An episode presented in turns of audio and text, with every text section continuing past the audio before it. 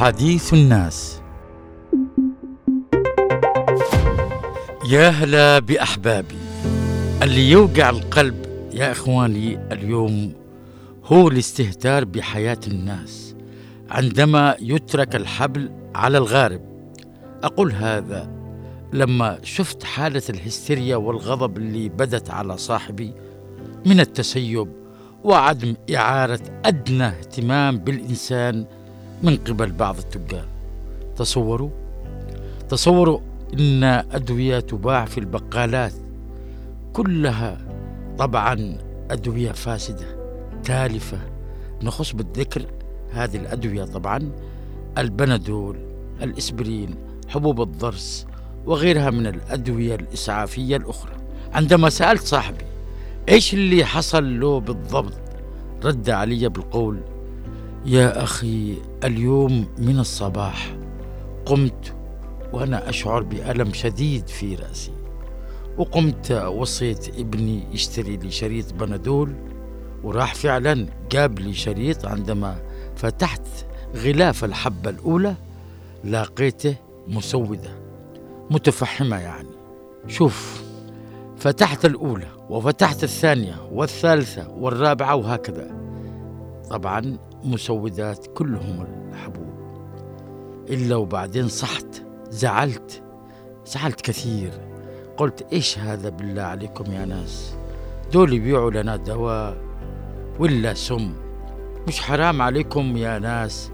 تصور يا صاحبي لو أنا شربتها في الظلمة مثلا خاصة أن الكهرباء في معظم الأوقات طافية لو شربته إيش بالله ممكن يحصل لي؟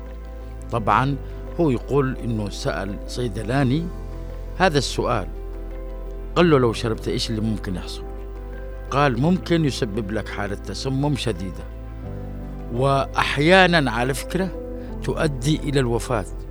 قلت أنا وفاة؟ قال لي نعم وفاة محقق.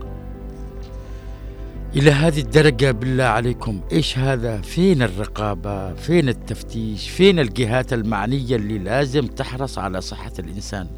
بل على حياته. أنا بعدما سمعت كلام صاحبي تنهدت تنهيدة الحسرة والألم وقلت في قرارة نفسي هذه حالة تسيب لا تغتفر ولازم محاسبة اللي يبيعوا هذه الأدوية التالفة. أكان في البقالات أو الصيدليات لكن المحاسبة لابد أن تبدأ من الجهات المعنية. هي اللي لازم تحاسب بصراحة تحاسب.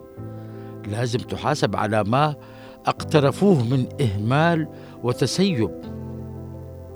والله يا أخواني الآن آه طبعا آه كل الناس تعرف أنه الكثير من البقالات تنتشر فيها هذه الأدوية الأولية. هذه بعضها طبعا تلاقيها فاسدة تالفة. أولا نظرا للخزن لأنه ما فيش تكييف. والأدوية معروف عنها إنها لابد أن تحفظ في أجواء مكيفة. ناهيك عن بقاء هذه الأدوية لفترات أطول داخل هذه البقالات. آه صحيح غياب دور الرقابة هو سبب انتشار هذه الأدوية في البقالات. يعني غياب القانون. غياب القانون شجع على تحويل الكثير من البقالات إلى صيدليات لبيع الأدوية بطرق عشوائية دون رقيب ولا حسيب. قال لي صاحبي يا أخي على فكرة توقف دور الرقابة والتفتيش ناتج عن الظروف الصعبة اللي مرت بها البلاد. رديت عليه مالك يا صاحبي؟ مالك يا صاحبي إيش تقول؟ إيش من ظروف صعبة؟ ذي أرواح ناس ما فيش حاجة اسمها ظروف صعبة. إيش هذه الظروف اللي تقول عنها صعبة ومش عارف إيش؟ هي اللي تقول آه طبعا لهؤلاء اقتلوا الإنسان بأدوية سامة. مالك ما فيش حاجة اسمها ظروف صعبة ولا متغيرات تفرض على هذا التاجر أو ذاك يصرف أدوية فاسدة بغض النظر في الصيدلية أو البقالة. قال لي صاحبي على ذكر الصيدلية في كمان صيدليات مش الكل طبعا تلاقي عندهم أدوية تالفة وأنا أذكر أنه في مرات عديدة. الشرطة في بعض المناطق بعض الجهات المعنية قامت بإغلاق صيدليات في هذه المناطق. قلت له نعم أنا أذكر يعني في متابعة بس محدودة. ونحن نطالب بمضاعفة الجهود ولا بد أن يشترك المواطن في مساعدة هذه الجهات المعنية. قال لي صاحبي خلينا أكمل لك المهم.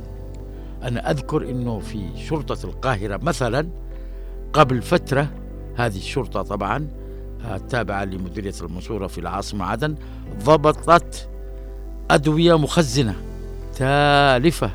هذه الصيدليات طبعا تخزن الأدوية التالفة المنتهية الصلاحية وبعد نزوله طبعا واكتشفت هذا الأمر الشرطة نزوله في حملة كانت للصيدليات في المنطقة.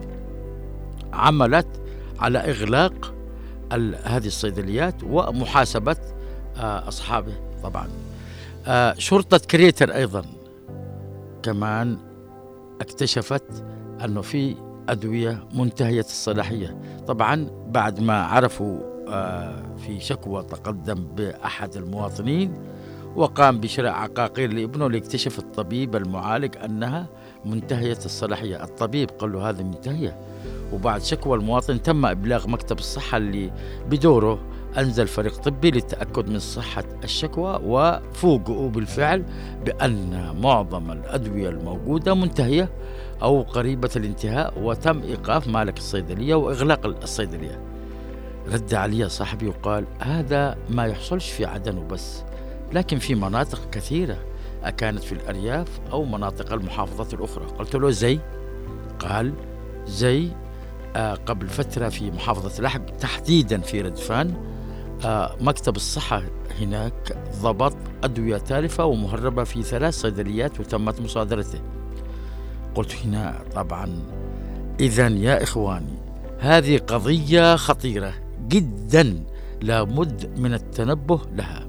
يعني لابد من تفعيل أجهزة الرقابة والتفتيش والأجهزة الأمنية أيضا حفاظا على الأمان الصحي وحياة الناس ولا ينبغي السكوت عنها يعني عن بيع أدوية في البقالات وكمان تالفة.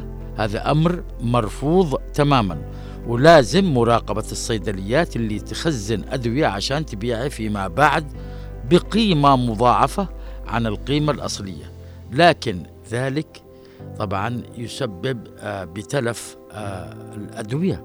عندما تخزن لفترة طويلة تتلف الأدوية ومن ثم ينعكس سلبا على صحة المواطن وحياته. وهنا أقول لابد أن يكون للمواطن أيضا الأولوية في مساعدة الجهات المعنية في عملية الرقابة والتبليغ عن وجود أدوية تالفة في البقالات أو الصيدليات بل التبليغ عن أدوية في البقالات لو كانت حتى غير تالفة لأنه لابد أن تمنع البقالات من المتاجرة بالأدوية فشغلها فقط مواد غذائية واستهلاكية مش كذا ولا لا؟